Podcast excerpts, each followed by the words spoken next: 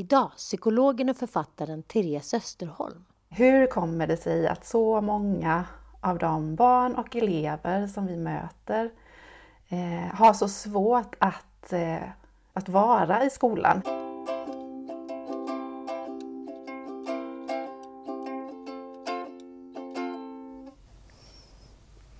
Nu är det lite skuggor i skålen och i vattnet och sånt. Det här är Zelda. Hon ritar en bild av en katt och en fisk i en skål. Jag gillar katten äh, väldigt mycket. För den ser väldigt hungrig ut. och den har väldigt stora pupiller. Och den bara, ah, jag ska äta upp dig lilla fisk. Det gillar jag. Jag gillar hur katten ser ut. Och fisken ska vara så här jättegorgeous. Fast fisken är inte klar.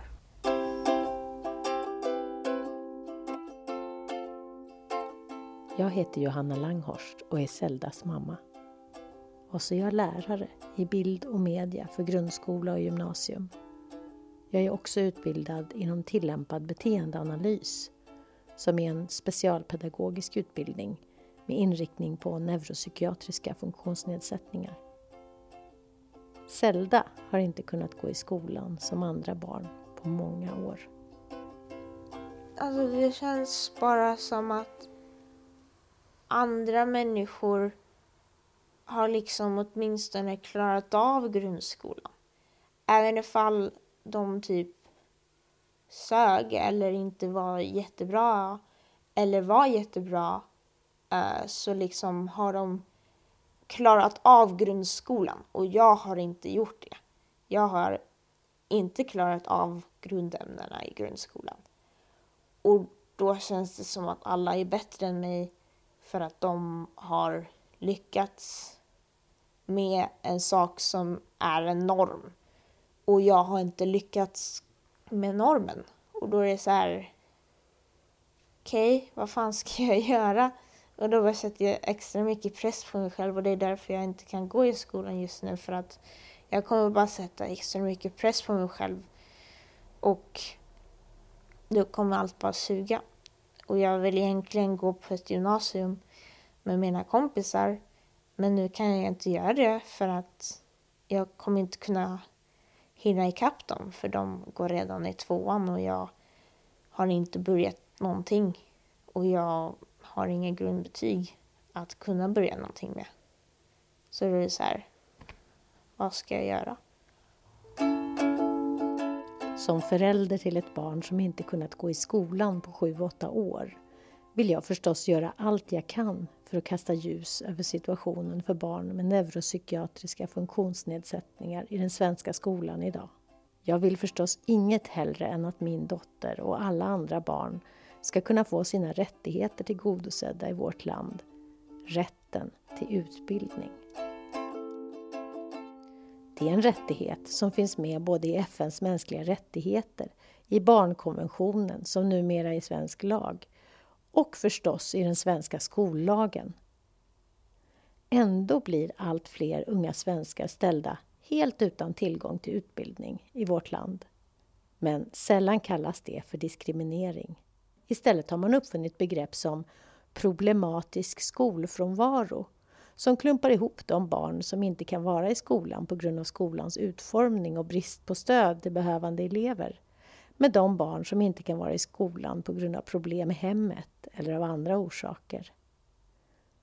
Problematisk skolfrånvaro har uppmärksammats allt mer i Sverige en fjärdedel av eleverna i förskoleklass och grundskolan hade en total frånvaro på minst 15 procent under höstterminen 2020 och närmare 8 procent av alla elever i gymnasieskolan har problematisk skolfrånvaro enligt Skolverket. Tre av fyra elever med hög skolfrånvaro kan ha en neuropsykiatrisk funktionsnedsättning, menar forskare. Skolmisslyckande medför en stor risk för framtida utanförskap, till exempel i form av långvarig arbetslöshet eller missbruk. En statlig offentlig utredning från 2016 slår fast Att ha en gymnasieutbildning är mycket viktigt. Det är svårt för en individ att etablera sig på arbetsmarknaden och i samhällslivet utan en sådan. År 2015 var antalet 24-åringar i Sverige som saknade gymnasieutbildning 14 746 stycken. Om alla de hade klarat gymnasiet så skulle det leda till ett ökat värdeskapande på 53 miljarder kronor under årskullens hela arbetsliv, enligt en studie. Beroende på vilket perspektiv man väljer kan dessa 53 miljarder antingen betraktas som en framtida samhällsförlust eller en utebliven framtida samhällsvinst.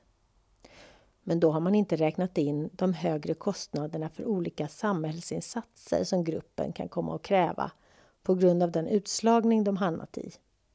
Psykiatrisk vård, sjukpenning, rehabilitering, aktivitetsstöd, daglig verksamhet, försörjningsstöd, missbruksvård, kriminalvård och risken för ökad kriminalitet som enligt forskning kan bli den långsiktiga följden av elevers skolmisslyckanden. Diskrimineringen av elever med neuropsykiatriska funktionsnedsättningar utan intellektuell funktionsnedsättning är omfattande i skolan. Bara 57 procent av eleverna med autism klarade kriterierna för att komma vidare till gymnasiet vid 16 års ålder och 66 procent vid förlängd skolgång visar en ny helbefolkningsstudie som spänner över tio år från Karolinska institutet. Men vad är det då som gör att så många elever med funktionsnedsättningar misslyckas i skolan? Vi började eh, forska lite grann kring detta. Therese Österholm, som är psykolog och arbetar med handledning och utbildning i neuropsykiatriska funktionsnedsättningar och lågaffektivt bemötande hon har över tio års erfarenhet som psykolog och handleder även skola och förskola. Tillsammans med Maria Bühler och Anneli Karlsson har hon skrivit boken Lågaffektivt bemötande och problematisk skolfrånvaro. Eh, hur kommer det sig att så många av de barn och elever som vi möter eh, har så svårt att eh, få det att funka i skolan, att vara i skolan egentligen. Liksom så var det som vi kom fram till att det liksom handlade om så. Och eh, vi började mm, forska lite grann kring detta. Och det resulterade i en bok som kom ut 2018 och som riktade fokus mot den eh, pusselbit som vi tyckte saknades i skolfrånvarofrågan och i den eh, litteratur och den forskning som vi hade hittat så då. Eh, och det var ju skolfrånvaro som resultat av krock mellan krav och förmåga. Att det inte handlar om att man inte vill vara i skolan utan om att man inte kan vara i skolan. Så, det var liksom det som var det är kärnbudskapet i vår bok. Så. Eh, och vi kopplade samman detta till det växande antal av elever med neuropsykiatriska diagnoser som inte kom iväg till skolan längre.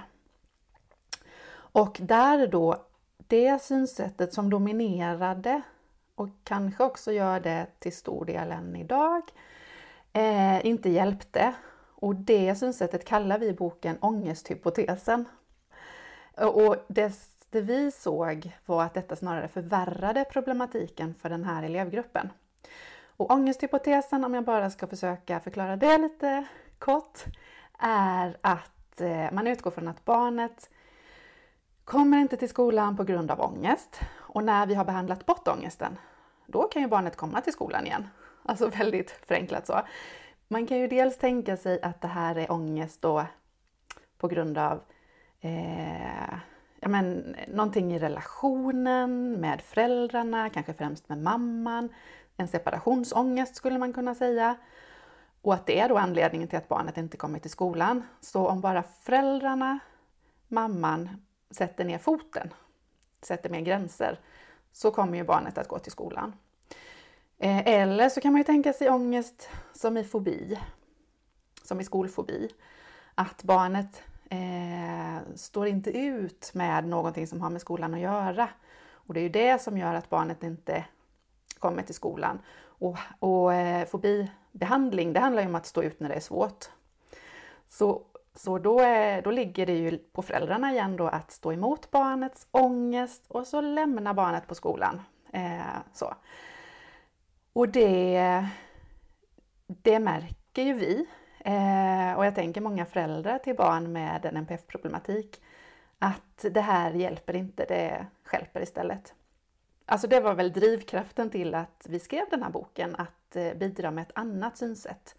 Detta med att eh, det blir svårt att vara i skolan, för den blir ohanterbar och obegriplig. Det blir en krock mellan de krav slash förväntningar som vuxna har på barn, elever med NPF och de förmågor som man har då.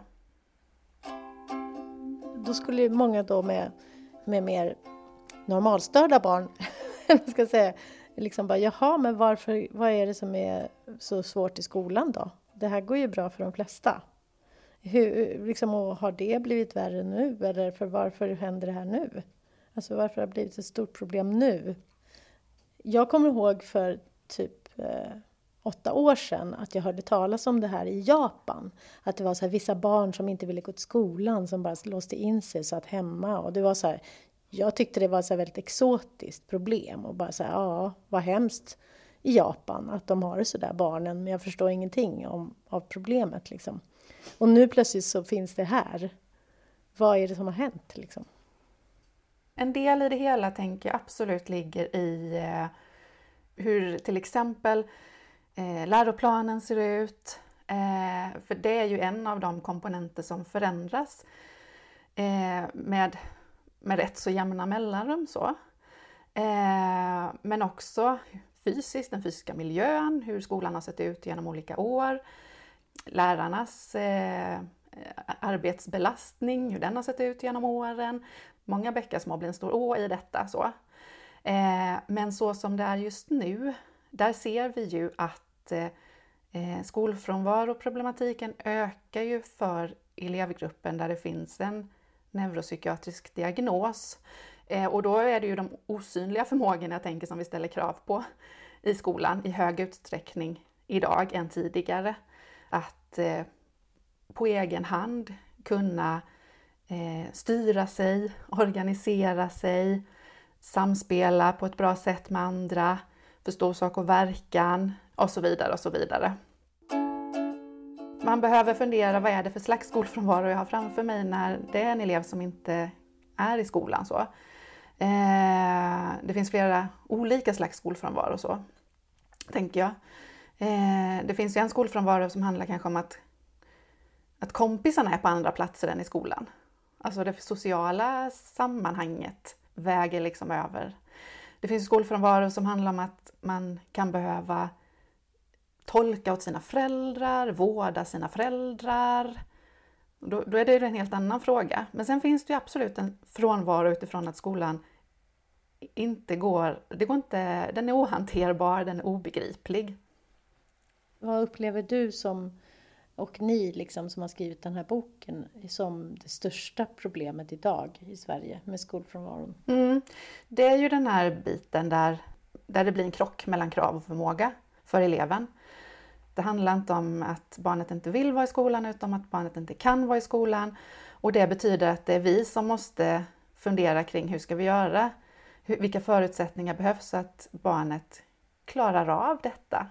Så det ligger på oss för det är hos oss det händer. Så jag tänker att den här gruppen blir extra sårbar faktiskt. Och jag tänker så här, är det, för det som jag har sett när jag tittat på forskning eh, och även på de projekt som görs runt om i landet för att hjälpa den här gruppen så handlar det väldigt mycket om att man ska få tillbaks dem i skolan. Tror du att det är, det är lösningen? Är det modellen? Liksom? Att att, att sikta på att få tillbaka dem i skolan så fort som möjligt? Eh, alltså jag tänker att man behöver hålla lite olika saker i huvudet samtidigt. Alltså det ena handlar ju om att lösa ett problem som redan uppstått. Det blir ju på den åtgärdande eh, planhalvan eller vad man ska säga så. Eh, och där tänker jag att där är det utifrån varje enskild individ så. Eh, utifrån mående, utifrån fungerande, utifrån ett livsperspektiv. Eh, sen har vi ju den förebyggande planhalvan också, det vill säga hur ska vi göra så det inte behöver bli så här igen? Hur ska vi främja skolnärvaro? Så tänker jag. Eh, mm. För när det handlar om elever där man har varit hemma under väldigt, väldigt lång tid, flera, flera år, då är det ju så många andra saker i det här barnets liv, i hela familjens liv, som har påverkats under hela den här långa tiden. Att där blir det ju väldigt svårt att säga att det primära målet enbart ska vara att komma tillbaka till skolan.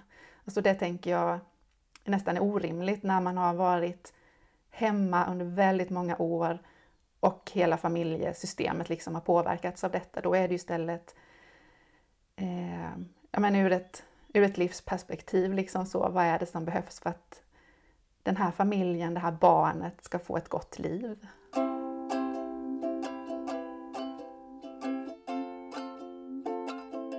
Vad behöver en skola tänka på för mm. att hjälpa barn att vilja vara kvar i skolan, så att säga? Om man tänker utifrån den här elevgruppen, elever med NPF, så krävs det ju såklart att vi eh, ökar kunskapen om olika sätt att fungera i skolan. Eh, och det här är ju det här är ju bara ett faktum. Våra hjärnor utvecklas olika. Det behöver vi förhålla oss till. Eh, inte blunda för, inte försöka ändra på eller lägga över på andra att lösa, utan det är ju i skolan som vi måste ha den här kunskapen. Eh, så att vi kan skapa en fungerande skolvardag för, för barn med ett annorlunda sätt att fungera. Så. Eh, och då är det ju att förstå sig på de här osynliga förmågorna som många barn med NPF brister i. Förstå sig på att man kan brista den här förmågan att kunna styra sig på egen hand, att förstå det sociala samspelet, att se sammanhang, eh, att man inte har den här, eh, det här filtret så man kan inte stänga ut intryck. Så, och då blir det jättesvårt att fokusera. Den här förståelsen behöver ju finnas, så, den här kunskapen och det tänker jag dels eh, ska finnas i elevhälsan, så absolut. För det är ju där stödet ska finnas till lärarna ute i klassrummet. Eh, men jag tänker absolut att det här behöver också eh, finnas med redan på lärarutbildningarna och på de olika eh, skolutbildningarna som vi har. Så det är ju liksom den ena liksom kunskapsbiten, eller vad jag ska säga, så om olika sätt att fungera och vad vi behöver tänka på då. Sen tänker jag som vad alla barn såklart behöver så är det ju en, eh, eh att känna tillit till vuxna. En trygghet, eh, att man vet att vuxna finns där för mig och försöker hjälpa mig. Att man som barn känner att det är den vuxne som har ansvaret så att Funkar det inte så finns det en vuxen som hjälper mig att få det att funka.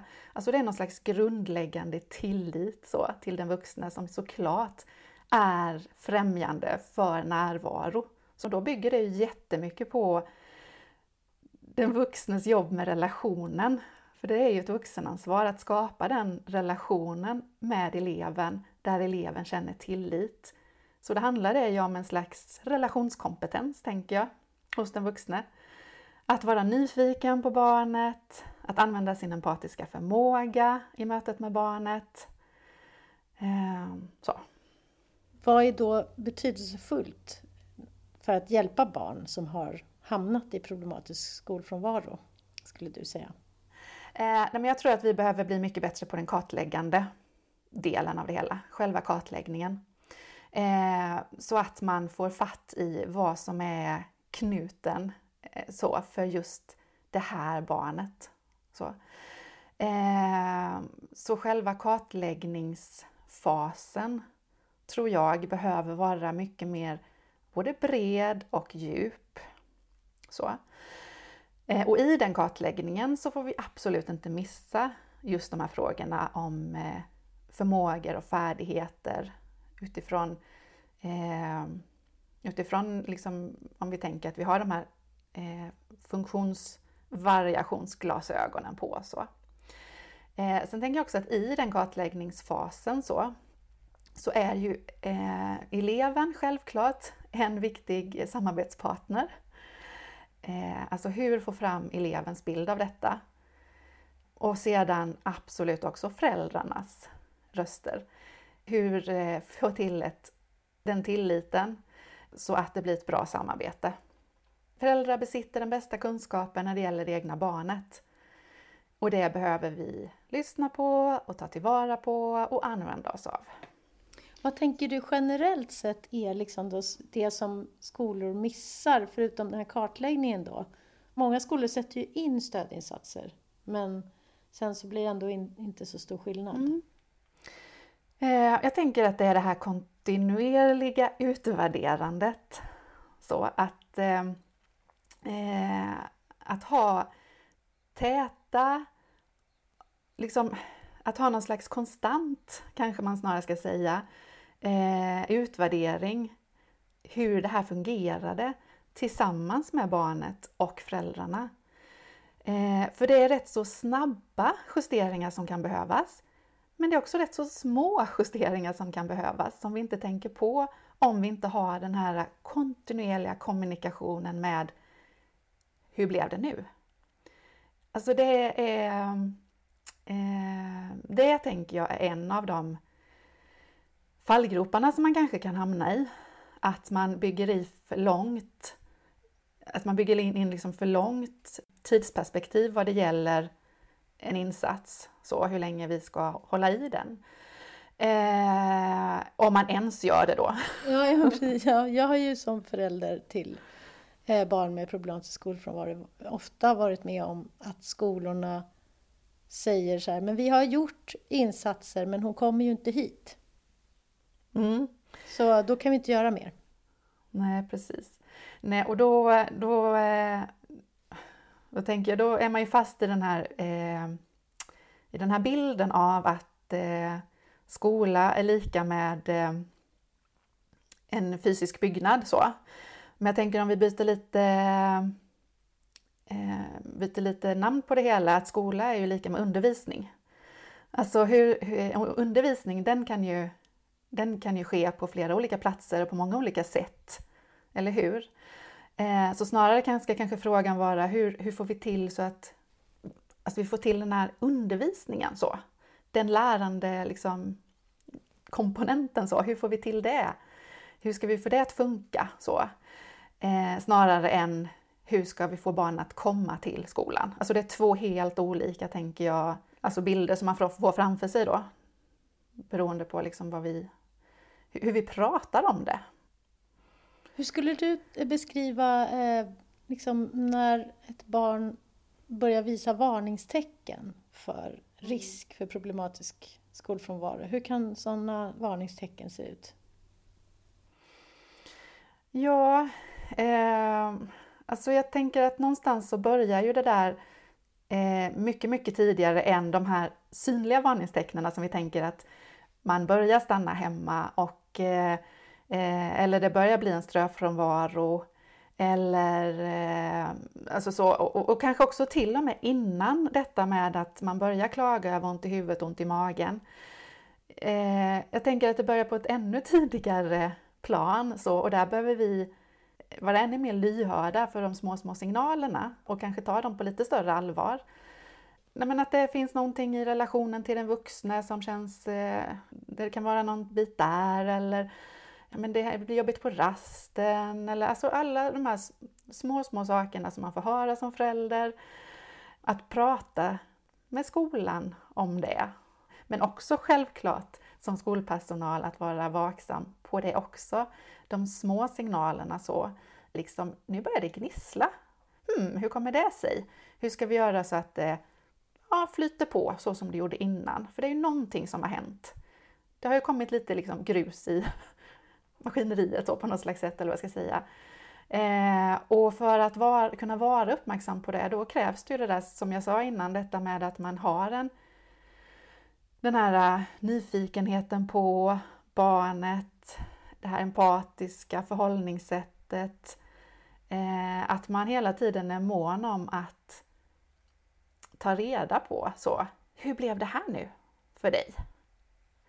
Det är då man ser de där små nyanserna som man snabbt kan justera innan det liksom har blivit helt nattsvart istället.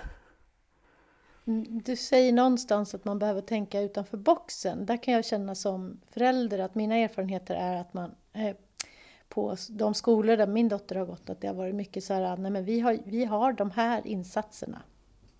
Vi har mm. de här stödmöjligheterna. Och sen mm. är det punkt, ungefär. Hur tänker mm. du kring det, att man på skolor ofta har liksom en viss verktygslåda som man...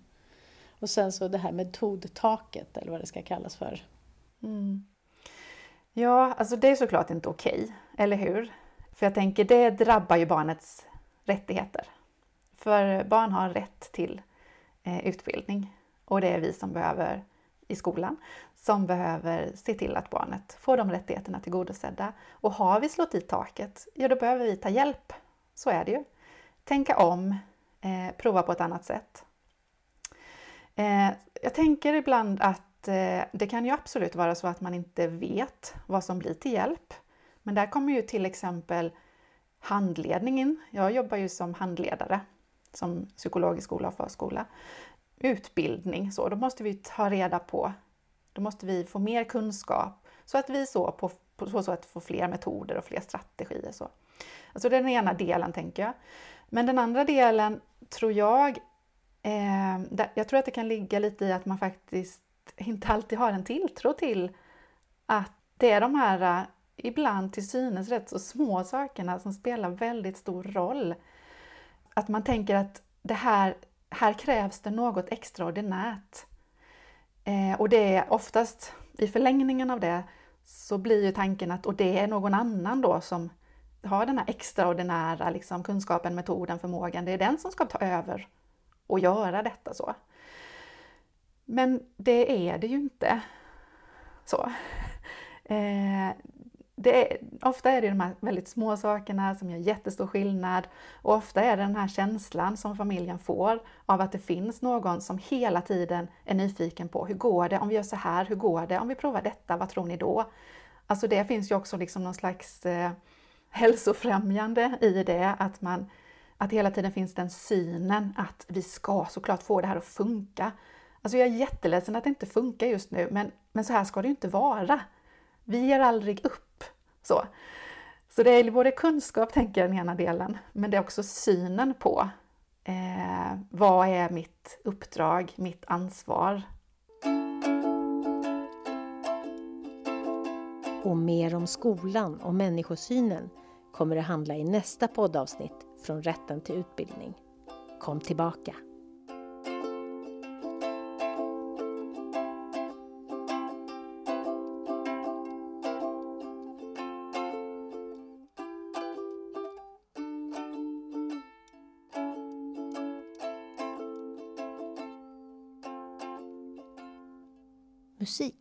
Zelda Bingert.